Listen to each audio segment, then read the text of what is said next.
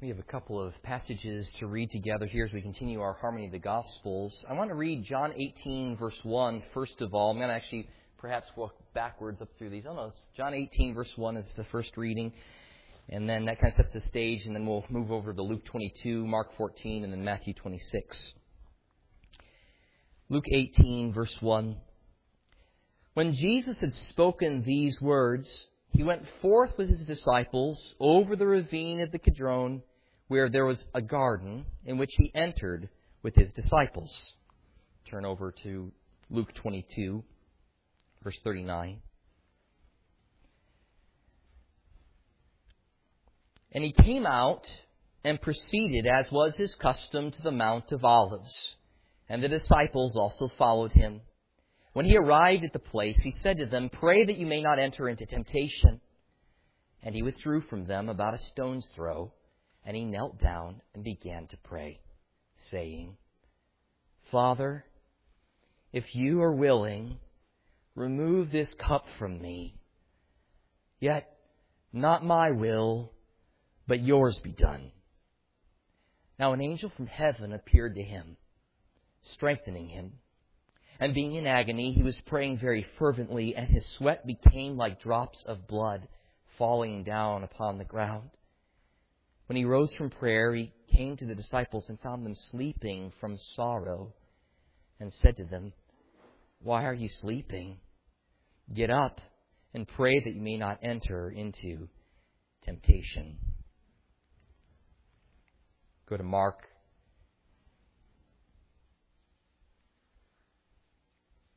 Mark chapter 14, start in verse 32. They came to a place named Gethsemane, and he said to his disciples, Sit here until I have prayed. And he took with him Peter and James and John, and began to be very distressed and troubled. And he said to them, My soul is deeply grieved to the point of death. Remain here and keep watch. And he went a little beyond them and fell to the ground and began to pray that it were possible the hour might pass him by. And he was saying, Abba, Father, all things are possible for you. Remove this cup from me. Yet not what I will, but what you will.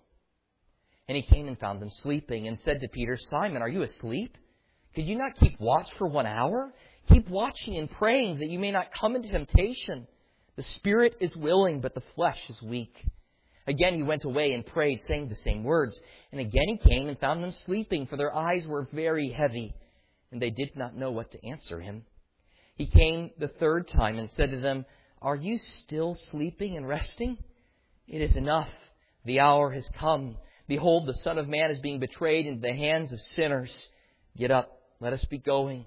Behold, the one who betrays me is at hand. Matthew 26, verses 36 through 46. Then Jesus came with them to a place called Gethsemane and said to his disciples, Sit here while I go over there and pray. And he took with him Peter and the two sons of Zebedee and began to be grieved and distressed. He said to them, My soul is deeply grieved to the point of death. Remain here and keep watch with me. He went a little beyond them and fell on his face and prayed, saying, My Father, if it is possible, let this cup pass from me. Yet not as I will, but as you will. And he came to the disciples and found them sleeping, and he said to Peter, So you men could not keep watch with me for one hour? Keep watching and praying that you may not enter into temptation. The spirit is willing, but the flesh is weak. He went away a second time and prayed, My, my father, if this cannot pass away unless I drink it, your will be done. Again he came and found them sleeping, for their eyes were heavy. He left them again and went away and prayed a third time, saying the same thing once more. Then he came to the disciples and said to them, Are you still sleeping and resting? Behold, the hour is at hand. The Son of Man is being betrayed into the hands of sinners. Get up. Let us be going. Behold, the one who betrays me is at hand.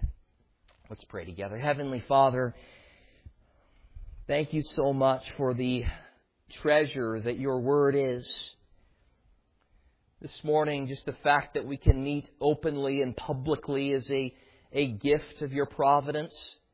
Were we living at a different time or in a different region, even to this very day, this sort of assembly would be outlawed in some countries. The fact that we have Bibles, and not only particularly a Bible, but many of us have multiple Bibles in our possession, what a gift, what a treasure. And to think that we can read about your Son. Thank you for having opened our eyes to see His beauty. I pray this morning you would give us an even better vision of Jesus. They would see Him in His full deity and His full humanity. And that we would learn from His example and that we would find hope in His victory.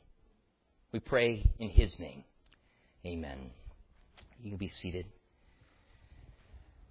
In John 17, which we just finished last week, Jesus completed the longest recorded prayer that he made during his earthly ministry.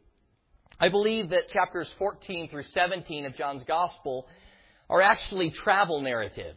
I believe it's what Jesus was saying to his disciples after they left the upper room and celebrated Jesus' last Passover, which we know as the Lord's Supper, the first Lord's Supper, leaving that upper room and traveling towards the destination that he now comes to today. I think those several chapters were just discussion between him and his disciples. But now he comes to the destination. They come across the brook Kidron to where there was a garden. Matthew and Mark identify that garden as the Garden of Gethsemane. Gethsemane, a word meaning oil press. Oil press seems a fitting description for what Jesus was about to undergo was a huge amount of pressing. Luke tells us that it was found at the base of the Mount of Olives. This was a place where, Luke tells us, Jesus had frequented. It was his custom to come to this place. It also helps explain the intrusion that we'll see next time together when Judas arrives with all the soldiers. How does he know where Jesus is? Well, he knew Jesus' custom. Perhaps Judas had first gone to the upper room, found Jesus was not there, and now travels out to this location where Jesus had frequented with his disciples. On this night, Jesus comes into the garden and tells the majority of his followers to stay at a certain place while he asks Peter and the sons of Zebedee, James and John, to continue with him a little bit further in. Then Jesus separates himself even from those three in order to spend some time in prayer. Whereas John 17 concerned Jesus praying about his coming glory and about the protection and safety for his disciples, for their well-being, here in the Garden of Gethsemane we get a glimpse, we get a glimpse of a little bit different sort. Jesus is at present not considering the coming glory so much as that he will receive upon rising from the dead, but is considering the reality of God the Father's wrath which he will experience upon the cross. We don't have many words from Jesus in these series of prayers. No doubt largely due to the fact that the disciples couldn't even stay awake while he was praying. But we get glimpses that indicate to us that Jesus knew what was ahead of him and that knowledge was weighing heavy on his heart. Here was the God man. Absolutely, Jesus was fully God and is fully God. And here, but here we have a scene in which we're struck all the more by Jesus' full humanity. As God, Jesus would surely emerge victorious, but as man, Jesus would surely suffer.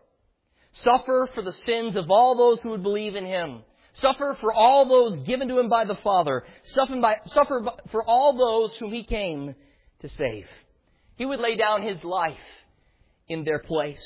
He would bear the wrath of God in their stead. And in this hour of need, we see Jesus pouring out his heart before God the Father while his disciples struggle to even stay awake. Jesus warns his disciples to watch and pray that they not fall into temptation or trial or testing. He warns that the spirit is willing, but the flesh is weak. Here was Jesus about to face the most climactic moment, not only of his own life, but of all of history. Here is Jesus about to face the most climactic moment of all of history, and there are his disciples with him nodding off. This makes me wonder how we approach hours of testing in our own lives. In a sermon entitled Strength for Hard Times, I'd like to draw out at least four sources of strength when we are under the gun, or when we are facing a giant, or when we encounter the storms of life, or when we come to the end of ourselves. How do we persevere when everything seems to be coming to a head, when we feel like we're about to drown? How do you keep going when you feel the weight of the world on your shoulders? I think Jesus has some things to teach us about this. And I want you to not miss two elements to this. One is Jesus' example is something for us to follow, but secondly, Jesus accomplishes something that none of us can. And so while there's instruction here for how we ought to encounter suffering, there's also an indicative here about what Jesus did in destroying suffering. Let's not miss both of those as we talk together. First of all, our first source of strength is to admit the reality of suffering or to not flee from suffering. We have to maintain a biblical understanding of suffering if we have any hope of responding to hardship and difficulties and trials in a way that honors the Lord. We've spoken of this on many occasions before this, so I don't feel it necessary to conduct a complete systematic theology of the theme of suffering through the Bible. Suffice it to say that suffering is the common lot of everyone because we live in a fallen world, and it is even greater for Christians because we've been called out of this world, and as a result, this world hates us. 1 John 3:13, do not be surprised, brethren, if the world hates you. 1 Peter 4, 12 and 13.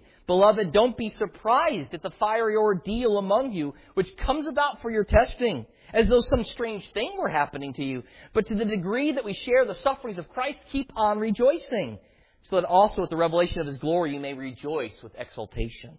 Philippians 1.29, for you has been granted not only to believe in his name, but also to suffer for his sake. The Bible has so many verses speaking to the reality of suffering. And if you thought in becoming a Christian that that would free you from suffering, you have a wrong picture of reality, and you do not have a biblical understanding of it either. The Bible is very clear that suffering is the common lot of all humans living in a fallen world, and it is the special lot of those who follow Jesus. Imagine this we receive the same treatment as the one whom we follow. So, what must we do? We must face the struggle Let's face it. Sometimes we attempt to deal with hardship by running away or pretending that it doesn't exist. Sometimes we try to just sleep it away. We're told the second time that Jesus comes back to his disciples while he's praying, he finds them again sleeping. But we're given this further description in the gospel accounts where it says, their eyes were weighed down, and then we have this further thing, from sorrow. Their eyes were weighed down from sorrow. Now at times, you might experience insomnia as it relates to anxiety, right? I mean, you're so worried and stressed about things that it's, it's hard to go to sleep. Perhaps some of us have experienced that. Maybe even this week you've experienced some of that. Difficulty sleeping because of the pressures and worries and difficulties accompanying this world. But there are other times in which we are so emotionally drained and exhausted that we are worn out by grief. And the first thing we want to do is put our heads down on the pillow and just sleep to have a, a respite from the pain, a, a moment in which we're not thinking about what we're going through. And for that reason, I think that sleep is a wonderful gift from God. When we're awake, we sometimes are, when we awake from sleep, sometimes we're imbued with new strength and new perspective and new vigor. I'm sure you've had that experience, right? You go to bed one night, you wake up the next morning, like, man, I have a completely different perspective on the situation now. Like, I just needed some rest. And now I'm not emotionally overloaded, I can kind of sit down and think about this a little bit more biblically and logically and approach it with a new day's vigor. Sometimes we're granted new perspective, new patience, new wisdom as a result of a little bit of rest. We are very weak and frail and are, and are in need of rest. But there are other times in which we use sleep as an escape, as some kind of effort to avoid reality. Some people try to sleep hardship away. Some people becoming stressed or with life become depressed and want to just sleep. sleep days away if they could. Why? Because they don't want to face the reality of the hardship in front of them. Some others retreat to other avoidance policies like drugs or drunkenness. Others binge on food or shopping or entertainment. Now, non-Christians retreat to these things, these empty cisterns that can't actually hold any water, for some sort of relief. They're looking for relief from the trials and struggles of life. And they don't know how to deal with it, so they retreat to these false gods, these things that can't actually fulfill them or sustain them. They're, they're left more thirsty, right? The drunkard doesn't actually feel better when it's all said and done. He maybe has a moment in which he doesn't think of his trials, but the next morning he thinks of his trials and he throws up, right? It doesn't go away. The trials are still there. Same thing with the shopaholic. Now all they have is a big credit card bill, right? More stress, more worries, more difficulties. Non-Christians retreat to these things trying to find some sort of solace, some sort of hope. But Christians have been given living water in Jesus. So we are called to come to Him. And instead of fleeing away from hardship and trying to ignore it and trying to avoid it and trying to pretend that it's not there and trying to sleep through it, rather, we are to be honest about it and face it with the strength that God provides. And a big step towards honesty is to admit your sorrows. Admitting your sorrows. As Jesus enters into the garden, he, there's one of his disciples that's missing, right? Judas. Because he's orchestrating his plot to bring soldiers to have Jesus arrested for 30 pieces of silver. He takes eight of the rest of them and puts them at the entrance of the garden, and he takes three with him further, his closest disciples. And he tells these three men, My soul is overwhelmed with sorrow. My soul is overwhelmed with sorrow, even to the point of death. He says, I am so sorrowful inwardly that I'm on the brink of dying. Now, while Jesus' suffering certainly involved physical aspects, as has been depicted in descriptions of crucifixion and movies of crucifixion, you know, it is certainly true that the Romans had perfected crucif- you know, perfected execution in crucifixion a way to prolong someone's death for quite a while, for them to experience excruciating pain and agony. It was a horrible, horrible way to die. And that without making any light of the difficulties and pains associated with the way in which Jesus died, you must not make light of the internal suffering that Jesus underwent. Isaiah 53 tells us this. The Lord was pleased to crush him, putting him to grief, putting him to sorrow. If you would render him as a guilt offering, he will see his offspring and prolong his days, and the good pleasure of the Lord will prosper in his hand as a result of the anguish of his soul. There is definitely pain and suffering going on on the cross. But it is fascinating to me that sometimes we do not think about the anguish of Jesus' soul in the Garden of Gethsemane as a prelude to the cross. Jesus says, My soul is so sorrowed that I am about to die. He's feeling a tremendous weight. Ambrose said it was necessary that he should experience grief that he might overcome sorrow. Jesus' sorrow was such that his physical body could not help but show it. We're told that his sweat became like clotted blood falling to the ground. There's some debate about this. Some people have put forward the idea that what he's saying here is that his actually capillaries underneath his skin ruptured. The blood seeped to the surface, combined with sweat coming out of his pores, and he literally sweat blood. Another way of reading this is as a, an analogy, as a comparison here. He sweat, metaphorically, like blood. The sweat was falling from his face so with such, um, I don't know, was it, with such greatness that it was akin to sweating drops of blood. Either way, the point is, he is under tremendous, tremendous pressure. We have to admit our sorrows, and we must distrust our strength. If you're going to handle this biblically, you must distrust yourself. Jesus tells his disciples, the spirit is willing, but the flesh is weak. This is interesting because these very disciples, as we'll talk about in a minute, were the very ones who were boasting about how, what they would do for Jesus should something happen. Jesus says, the spirit is willing, but the flesh is weak. The flesh here describes our human nature, how we're frail and weak. And even someone who's been a recipient of God's special grace, who is eager to do what is right, we have to maintain vigilance for our flesh is weak and we are open to attack. We are vulnerable. So Jesus calls his disciples, as you would call us to, to alertness and to prayerfulness. Ryle said it this way, let us live like men on enemy's ground and be always on our guard. We cannot walk too carefully. We cannot be too jealous over our souls.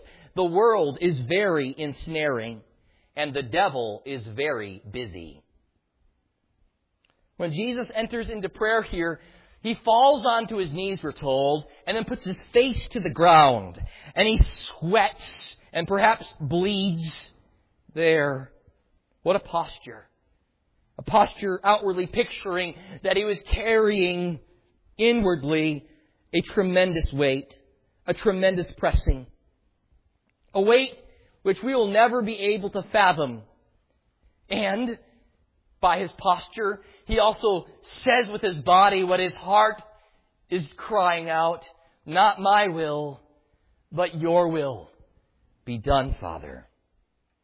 So we first have to be honest about the hardships we're encountering. Instead of fleeing from them, we then, number two, need to prioritize time alone with God. Be real about the hardships. Don't flee from them, but instead flee to God. Prioritize time with God we must engage in the practice of solitude, spending time with the Lord. Jesus went to the Mount of Olives according to his custom. We know in several other passages in the New Testament it's referred to that Jesus often withdrew from his disciples for prayer with his Father. And while this was Jesus' practice, we see it significantly being notated by the Gospels whenever there was some significant thing on the horizon. Certainly this was always Jesus' lifestyle, but noted particularly is before huge things happening in Jesus' ministry. For example, before Jesus selects the disciples, he's in prayer. Following the feeding of the 5,000, Jesus retreats to a mountain by himself and prays. Remember, this is when the disciples get on boats and try to go across, and then Jesus meets them in the night, walking on the water. And here before the cross, Jesus praying you see, prayer to a Christian is like breathing. We're to pray without ceasing, 1 Thessalonians 5.17. But if that is the case, then certainly we're to pray in a time of trouble. If we're always to pray, then when we're in difficulty, what ought we do? Pray. And we have specific injunctions for that in the, in the Bible. Don't flee from God saying, oh, well, it's just because I'm in trouble. God wants to hear your troubles. Come to Him. Perhaps He's brought those troubles into your life to wake you up to the reality that you need Him all the time. So come to Him. Psalm 50, verse 15, Call upon me in the day of trouble. I shall rescue you and you will honor me. How often did Israel do this with God? Forgetting God in the prosperity, as soon as trouble comes, running right back to Him. And how many times does God forgive them? How many times does God draw them in?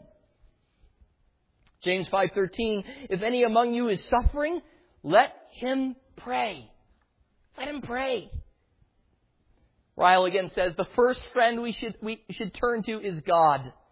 The first message we should send ought to be to the throne of grace.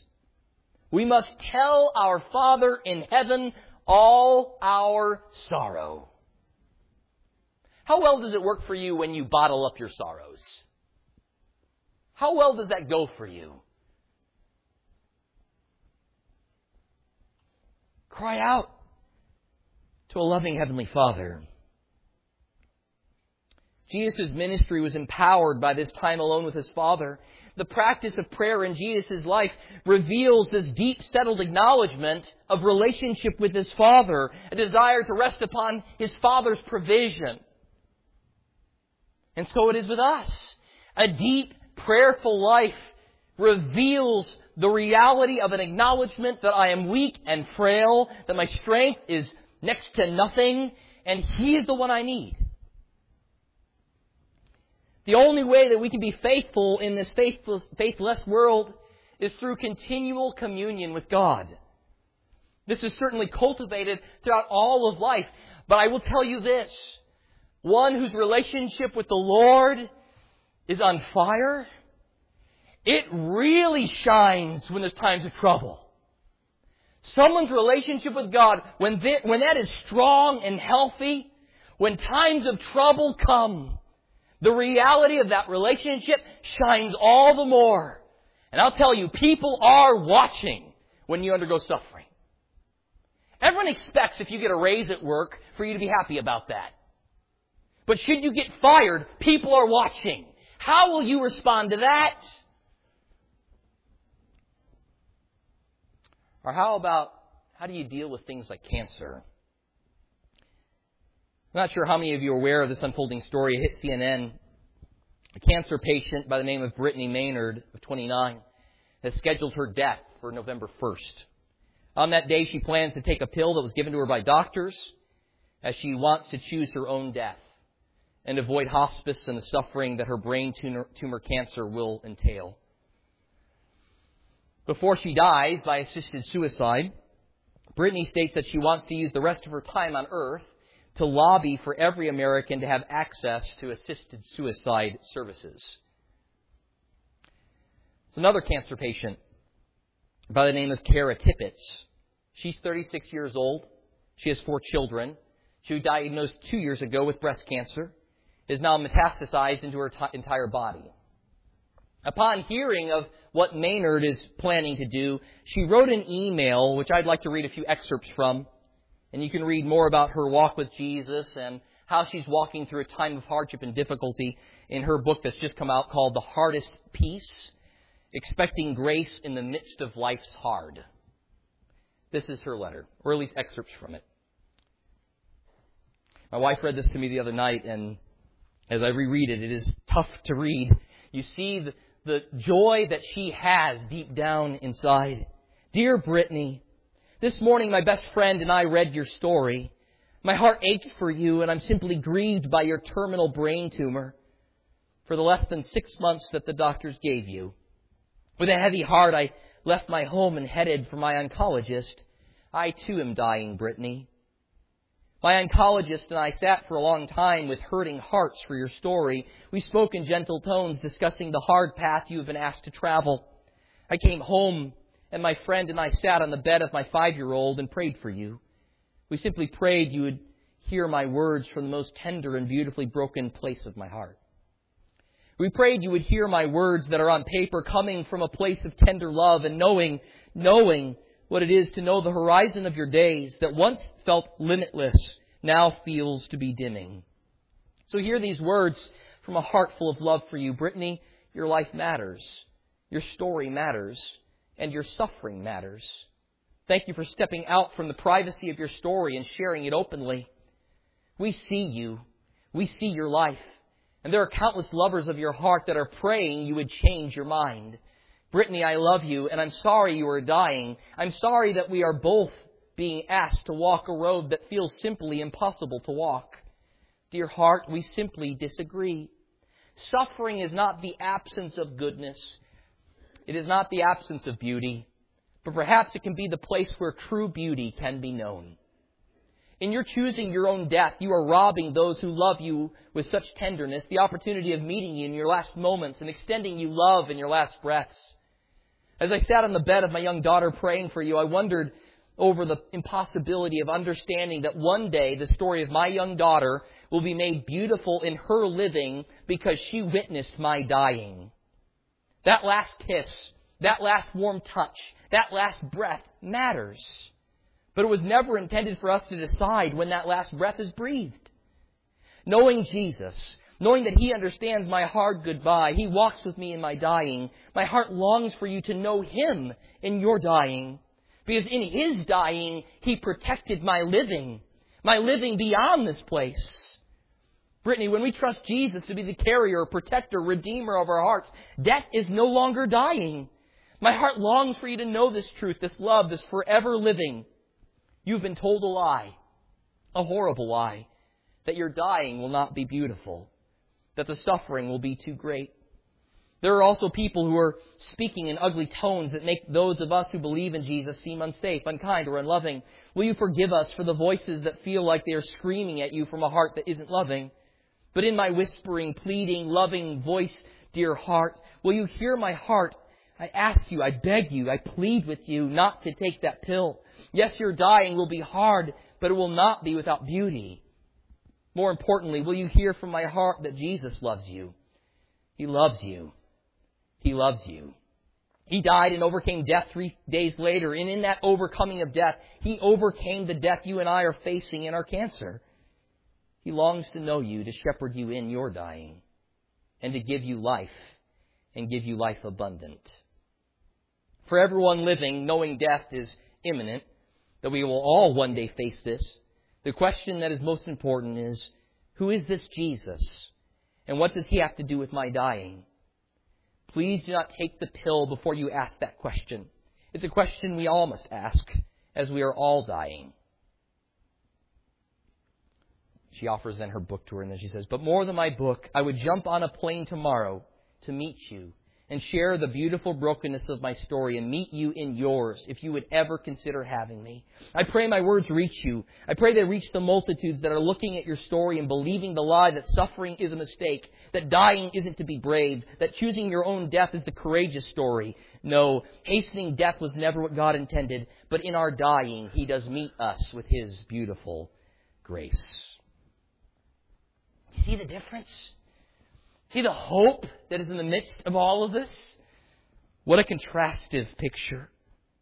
What a brilliant illustration of the difference that Jesus makes for our hardships. He transforms even the ugliest things into something beautiful. Thirdly, third source of strength, consider your friends. Consider your friends. And certainly we've all encountered at times the pain of desertion. Well, one disciple is out plotting Jesus' death. Jesus brings three with him a little bit further into the garden Peter and the sons of Zebedee, James and John. These were selected a couple of previous times as people who received glory glimpses of Jesus. They got to see a glimpse of Jesus' glory. These are the three men that were invited into Jairus' daughter's house, into that, into that room, and they watched Jesus as he raised the little girl to life. Those three men saw that. They're also the same three that were given a glimpse of Jesus' glory up on the Mount of Transfiguration. And now he takes those same three men who had seen these glorious glimpses of Jesus' power to now share with Jesus in his suffering, in his sorrow. He would give them a glimpse into this coming conflict. He would bear out his soul before God the Father, and he would allow these three men access to see that. He tells his men to watch and pray. But three times Jesus returns, finding these closest of companions on earth sleeping in his hour of need. Jesus addresses Peter specifically, but the rebuke that he offers is offered to them all. Remember, Peter's the one who said these things, Mark 14. Even though all may fall away, yet I will not. Even if I have to die with you, I will certainly not deny you. He said he was ready to go to prison and death with Jesus in Luke 22. He said that he would lay down his life for Jesus in John 13. Interestingly, interestingly James and John, on a previous occasion, even, boasted, uh, even earlier than Peter, had boasted in Matthew 20. Jesus said to him, Do you know what you're asking? Are you able to drink the cup that I am about to drink? And James and John say, We are able. So here, Peter, James, and John, the three guys who are boasting, we'll die with you, Jesus. We can take the cup that you're about to drink, Jesus. We're there for you, Jesus. Jesus says, come with me, three. Watch and pray, you three. And three times I return and you're sleeping. It had been long foretold that Jesus would be deserted. The disciples' failure to stay awake and watch is just a prelude to coming events. These men who are struggling to even stay awake are about to desert Jesus, just as Jesus predicted. Even Peter will desert Jesus in the form of three denials before the rooster crows that very morning. And were it not that Jesus had prayed for Peter, were it not that God's hand was upon Peter, all would be lost for Peter. But God's grace would turn Peter around, grant him repentance and renewed vigor in pursuit of Christ. And Jesus says, after you have been brought back and restored, you will encourage your brothers. And this very sequence of events happens. The disciples' failure to keep alert was also a picture of their failure to reckon rightly with the time. Did they have any clues about what was about to happen that very night? Jesus had spoken to it often. But at this most critical moment in Jesus' ministry, we see his closest followers being so insensitive to what was happening and so unready for the moment that he can't even push off sleep. These guys said, I'll die for you, can't even stay awake to pray for him. But then I wonder, how often are we in the same boat? How often have we made big boasts? Oh, Jesus, I'd die for you. And meanwhile, as we come to the end of a day, can't even spend a few moments in prayer before we fall asleep. You see, Jesus here was left to bear the fight alone. But this is how it must be. Only He and He alone could save us. But there is a beauty that comes with companionship. And I think the beautiful part of this story is not so much the disciples' failure to attend to Jesus, but Jesus' friendship of these men even in their failure. See, it's not so much their companionship of Jesus as it is Jesus' companionship of them. Three times he meets these men. The closest of his earthly associates, right? And they're sleeping in his hour of need. But does he reject them? Does he cast them away? Instead, even his words to them, you know, the, the spirit is willing, but the flesh is weak. He says, watch and pray that you not enter into temptation. He's concerned about their spiritual well-being. Also, we get a different picture here. Jesus perhaps has brought these three closer with him into the garden because he knew these three would encounter extreme attacks from the enemy. And he wants to leave them with this lesson. And with this lesson that they would encourage the other disciples with it as well. Remember, Peter was the one in particular whom Satan desired to sift as wheat. And Jesus said, after you've fallen, you'll be restored and encourage your brothers. Jesus had warned them in the end of the Olivet Discourse to maintain watchfulness. Watch lest you be caught sleeping. And now back at the same, the foot of the same mountain, the Mount of Olives, here Jesus is with his disciples and very literally catches them sleeping. While these men might fail to come through for Jesus, Jesus will never fail them. He will never, no, never, no, never forsake them. Jesus would do this battle alone. No one else was up to the task. But what a joy it is to know that we are never alone. Jesus was alone, that we would never have to be alone. Because you see, even when everyone else deserts us or doesn't like us, what a friend we have in Jesus. And by God's grace, He has left us many times with many wonderful brothers and sisters in Christ. He's adopted us and brought us into His family.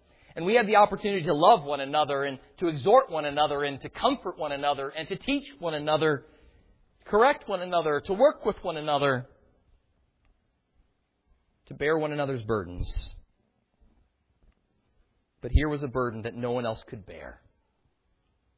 But Jesus bore a burden no one else could bear, so he could bear our burdens. This brings us to the last source of strength and hardship. And it's the thing that really stands out in this text, and is that idea of submitting to God's will. Men's group is talking about the moral and sovereign wills of God, and so just to bring up that theme for a moment, how do we encounter hardships what does it look like to submit to God's will in hardship? First thing I would say is that we find joy in obeying God's moral will. What does it mean to submit to God, to His will, in hardship?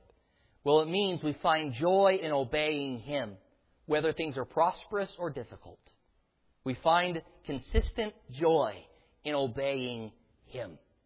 And by His, by moral will, we mean what God has revealed about Himself in Scripture. So obeying what He has called us to do.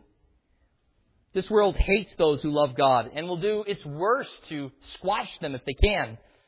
But they cannot change this about a Christian, and that is the joy a Christian feels in following his Lord. You can do whatever you want to me. You can take away my job. You can spit on me. You can do all these various things you want to do, even kill me. But you cannot remove my joy in obeying the Lord. Our men's group recently discussed Joseph in this regard, right? A whole lot of circumstances come into Joseph's life that he didn't ask for. But meanwhile, what do you find him doing no matter what his circumstance? Joyfully obeying the Lord. Whether in prison, whether in a pit, or whether as the second in command in Egypt. And at the end of the day, while he wouldn't have asked for any of those circumstances, and while many meant it for evil, God meant it for good. So one of the ways we submit to God's will is we obey God's moral will, His revealed will, in the midst of the difficulty.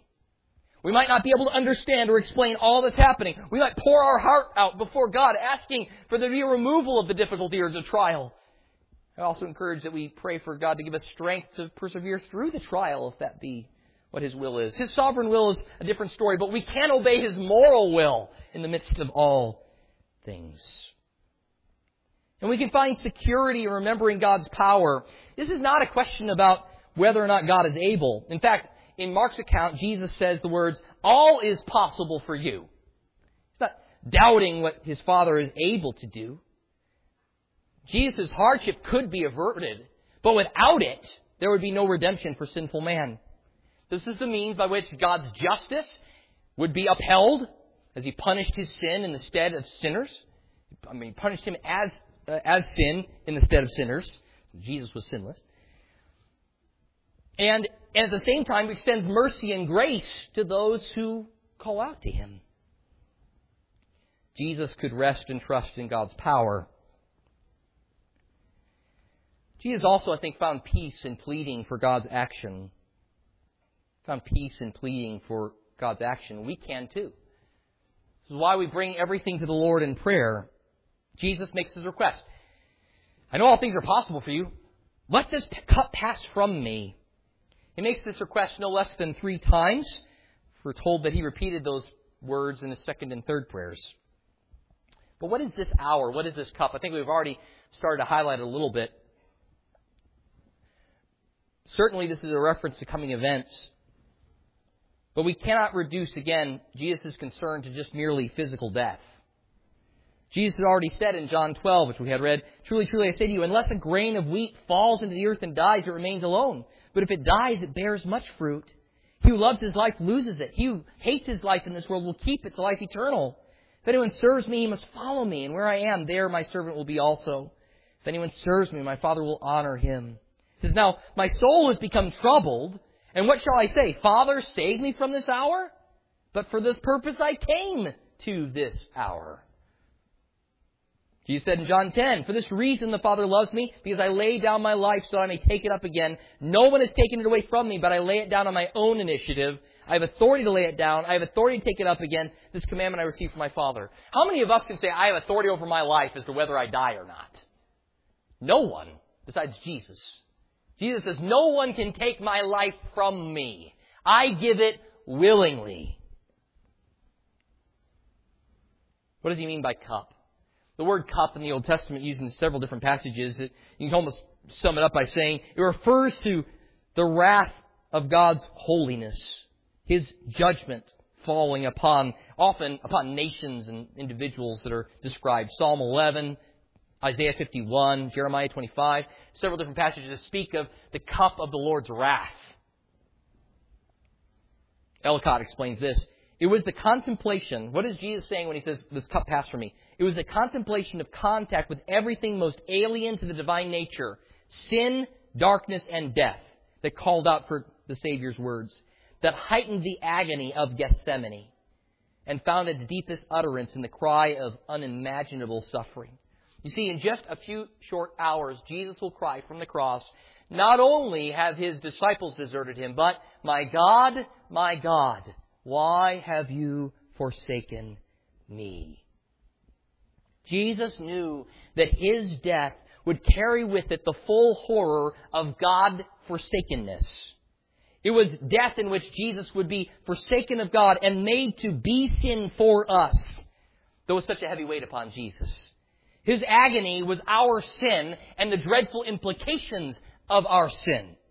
In the words of 2 Corinthians 5.21, God made Jesus, who knew no sin, to be sin on our behalf, so that we might become the righteousness of God in Him.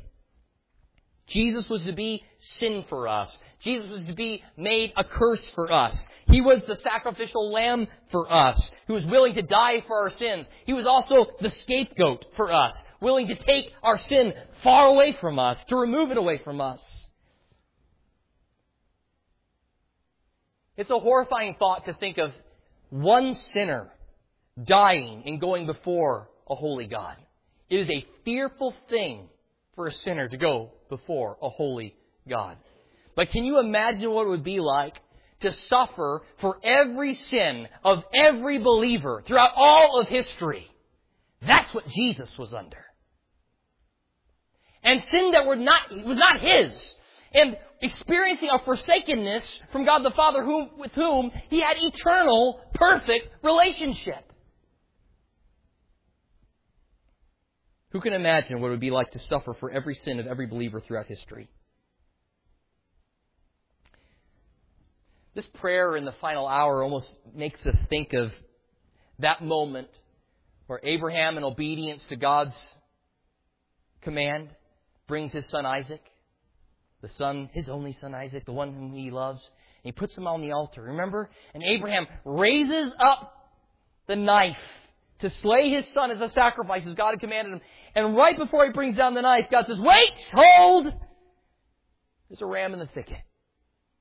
Go grab the ram, set up the sacrifice for him. He'll serve as a substitute for Isaac. Here Jesus is on the brink of his own crucifixion. And while God had graciously provided a substitute for Abraham's son, no substitute could be placed in Jesus' position. Only Jesus alone could die as the propitiatory sacrifice for the sins of the world. In fact, all of the animal sacrifices throughout all of the Old Testament prove the fact that they couldn't actually take away sin because you had to keep doing it over and over and over again. All it was was foreshadowing the need for a sacrifice. For they could never really ultimately take away sins. Hebrews 10 speaks to this. I'm going to read a couple of excerpts from it, starting in verse 1. For the law, since it was only a shadow of the good things to come, and not the very form of the things, can never, by the same sacrifices which they offer continually, year by year, make perfect those who draw near. Otherwise, they'd have ceased to be offered. He says, in those sacrifices, there's a reminder of sins year to year. It's impossible for the blood of bulls and goats to take away sins. He says by this verse 10, by this will we have been sanctified through the offering of the body of Jesus Christ once for all. Every priest stands daily ministering and offering time after time the same sacrifices, which can never take away sins. But he, having offered one sacrifice for sins for all time, sat down at the right hand of God, waiting for that time onward until his enemies be made a footstool for his feet. For by one offering, he has perfected for all time those who are being sanctified. We also had read this morning Jesus being tempted in the wilderness towards the very beginning of his earthly ministry, public earthly ministry. And we see at the end of that in Matthew's account, we're told that an angel comes and ministers to Jesus. We see the same description given here in the Garden of Gethsemane in Luke 22, verse 43. It tells us that an angel appeared to strengthen Jesus. Why do we bring everything to the Lord in prayer? I love the promise that we're given in Philippians 4. Be anxious for nothing, but in everything by prayer and supplication with thanksgiving, let your requests be made known to God, and the peace of God, which surpasses all understanding, will guard your heart and mind in Christ Jesus. Note, bring your requests, and He will grant peace. Not you'll get the answer that you're necessarily looking for. Bring your requests, and the peace of God, which surpasses all comprehension, will guard your hearts and minds in Christ Jesus. Jesus, obviously, here, though, ultimately trusts in God's sovereign will. And so must we. How do we encounter hardship? How do we deal with it? We ultimately find hope in trusting God's sovereign will. Because we know that God is not only in charge, but He is good. Right? He's not only all powerful, but He is good. And after a three round bout of prayer in the Garden of Gethsemane, Jesus emerges victorious yet again, submitted to his Father's will, for this was ultimately what Jesus willed. He willed to do the will of his Father. For that reason, ultimately for us, submission of will is one of the brightest graces that can adorn our character, Ryle says. It's one of, in which a child of God ought to aim at in everything if he desires to be like Christ. Not my will, but thy will be done. And so Jesus emerges from the garden and he's ready to face his accusers. He finds his disciples sleeping a third time. And his words here, the last time, are the, a little bit hard to translate even. People kind of stumble over them because they're, they're, they're written as imperatives like sleep and relax. So he comes back a third time, he goes, he finds them, and he goes, sleep and relax. So people have questioned how to actually understand what Jesus is saying here. Is he asking it as an ironical question like, are you still sleeping? Are you still relaxing? Is it an indignant observation? You're still sleeping. You're still relaxing. Or is he saying it with, a, with some biting irony? Go ahead and sleep on. Relax on. And then he says right after that, the time has come. Get up. Let's meet the betrayer whose time is here at hand. The first Adam would rebel against God and plunge all of mankind into sin and death, while in a perfectly prepared garden, the Garden of Eden. Now the second Adam, Jesus, in the Garden of Gethsemane, would perfectly submit to his Father's will and save men by dying in their place. Decisions made in one garden would lead to disobedience and death, while decisions made in another would lead to the gift of forgiveness and eternal life. Jesus would remove the sting of death by his death. He would remove the curse by becoming a curse. He would grant us life by giving up his. He disarmed death. He took away its sting by taking the fury upon himself. He accepted God's holy fury so that God's mercy and grace could be extended to sinners. And we know the rest of the story. Jesus is not left in the grave. God would rise up his son from the dead and exalt him to the highest place and give him the name above every name. That is the name of Jesus. Every knee will bow in heaven and on earth and under the earth, and every tongue will confess that Jesus Christ is Lord to the glory of God the Father. Ultimately, how do we persevere through hardship? We do so by looking to Jesus. Yes, He set an example for us to follow. We ought to take, not run away from hardship. We need to be honest and real with God and pray with Him, pray to Him about everything. We can thank Him for the joy of companionship along the way, and we can ultimately submit to His will, both His moral and sovereign will. Yes, Jesus set an example to follow, but even more than that, He secured ultimate victory for us that can never be taken away. In the words of the song we sang this morning, more than conquerors. When my hope and strength is gone, you're the one who calls me on. You are the life. You are the fight that's in my soul. Oh, your resurrection power burns like fire in my heart. When waters rise, I lift my eyes up to your throne.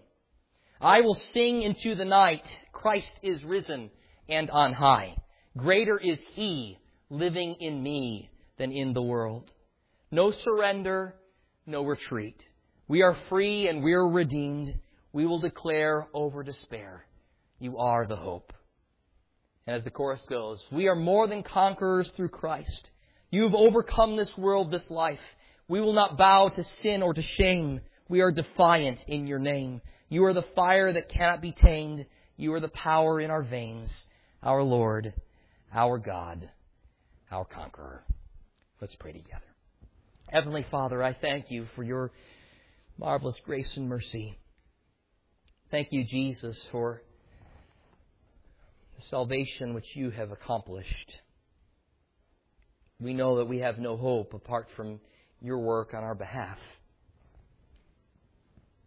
Obviously, you set the perfect example in how to deal with hardship and difficulties, and we can learn from watching that and, and follow in your footsteps. But Lord, we needed more than merely an example. We needed a Savior, a hero, one who would rescue us. And thank you for having done that work that none of us could. All of us weak and frail. Meanwhile, you, the perfect God man, fully God and fully man, able to offer up your life as a ransom for many.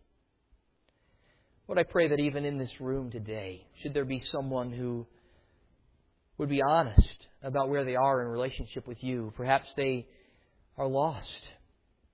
I pray you give them eyes to see, hearts to believe, grant them repentance this day, cause them to call out to Jesus.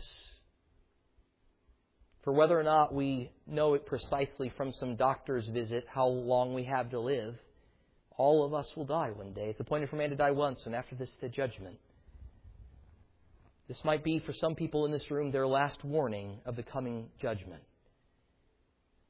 You're gracious to give that warning.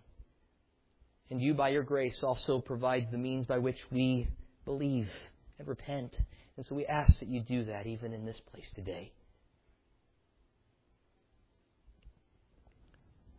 And Lord, for my brothers and sisters in this room, may we face hardship in a way that leads people to see the sufficiency of Jesus, that shows people that we have hope even beyond the grave.